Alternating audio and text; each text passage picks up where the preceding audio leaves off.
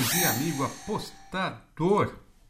Estamos de volta para os jogos da Copa do Brasil. Hoje é quinta-feira, dia 12 de maio, e teremos uns confrontos interessantes. Vamos lá, vamos lá.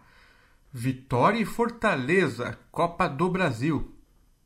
Esse aqui foi lavado aí pelo Fortaleza, meteu 3 a 0 jogando em casa na ida, complicou para o Vitória. Enfim, o Vitória é, era um dos grandes clubes do Brasil e um dos maiores da Bahia, mas foi rebaixado para a Série C em 2022. E a crise não parou por aí, não. O time foi mal no Campeonato Baiano e depois da decepção de ser rebaixado, viveu uma, uma fase ruim assim em 2022. O time é só o 17 colocado na Série C. Uma vitória só e três derrotas. Que problema. A torcida do Vitória é gigante. O time tem uma camisa pesada. Bom, eles vão tentar se recuperar, obviamente, durante a temporada, mas esse jogo especificamente contra o Fortaleza até pode ganhar e, melhorar tudo, mas 3 a 0 na ida complicou.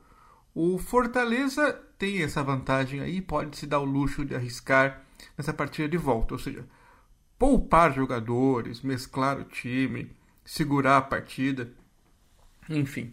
É... A análise do jogo é, é, é clara. A Vitória está mal, joga em casa contra o time, time reserva do Fortaleza. Então vamos de vitória, dupla chance para essa partida. Ainda que, né, a gente sabe que o time está limitadinho da Silva Sauro, quadros paranho da Nhanha. Mas fazer o quê? Uma hora melhora. Próximo jogo: Cruzeiro contra Remo também pela terceira rodada da Copa do Brasil. O Cruzeiro foi surpreendido pelo Remo no Pará e perdeu de 2 a 1 no jogo de ida. Será que a Raposa reverte o resultado? O Cabuloso, como é conhecido em Belo Horizonte, teve um bom início aí na Série B. Depois de dar um susto e tropeçar na estreia com derrota para o Bahia fora de casa, normal resultado na verdade, né? O time celeste já compartilha a liderança com o próprio Bahia. O time tem quatro vitórias e uma derrota. Tá bom. O futebol apresentado pelo Cruzeiro tem sido pro gasto. A equipe venceu 13 seus jogos pelo placar mínimo de 1 a 0. Porém, a gente espera que a equipe esteja mais ofensiva aí contra o Remo para tentar buscar o resultado. É... Se for uma vitória de 1 a 0 só, vai para os pênaltis, né? Porque sempre é arriscado. O Remo saiu atrás, mas pressionou com um gol polêmico.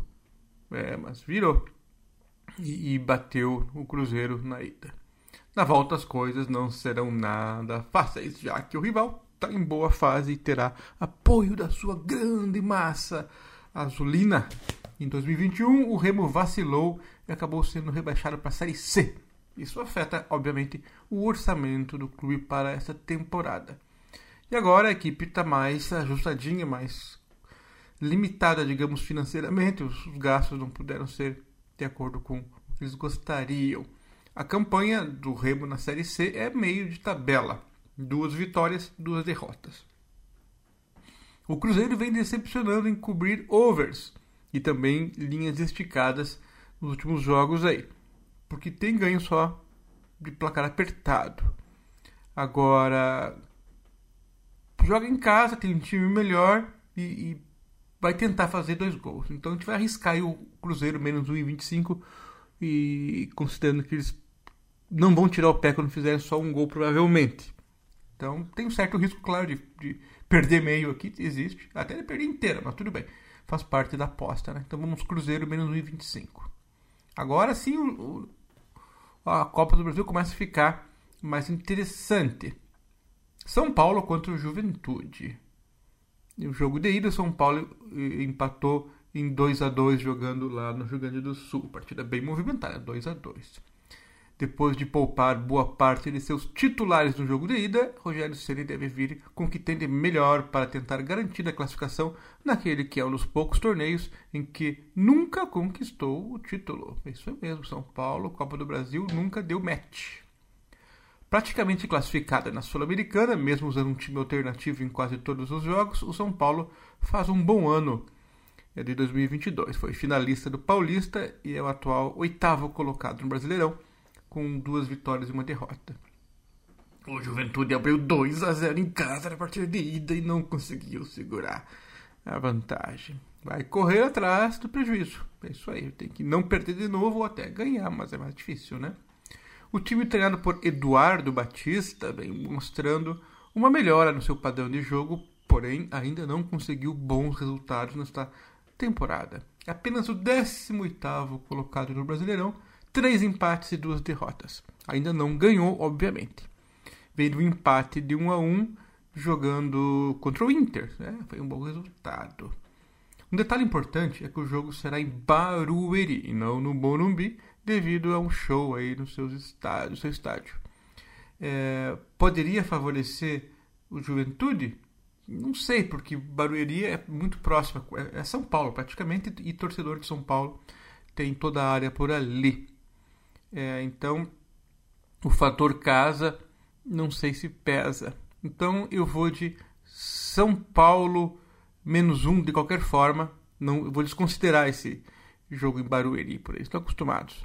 O Juventude até pode se animar pensando que é fora de casa, mas é a mesma coisa. Ah, o Burumbi é melhor? Claro que era. Mas eu vou de São Paulo menos um mesmo assim, porque vão com titulares. Santos e Coritiba é o último jogo aqui da Copa do Brasil que a gente vai comentar. É...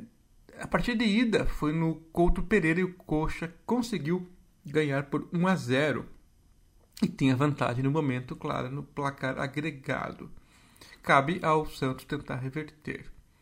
É... O Santos, aliás, vem numa excelente recuperação depois de um péssimo campeonato paulista onde quase foi rebaixado. Pela Sul-Americana já está quase garantido na próxima fase. No Brasileirão, vem de uma grande vitória sobre o Cuiabá 4 a 1 jogando na Vila e é o atual líder do Brasileirão. Simplesmente segue o líder. Três vitórias, um empate e uma derrota. O Curitiba vem surpreendendo nesse início da temporada. Além da vitória no jogo de ida contra a boa equipe do Santos, o time já protagonizou bons momentos nesse ano.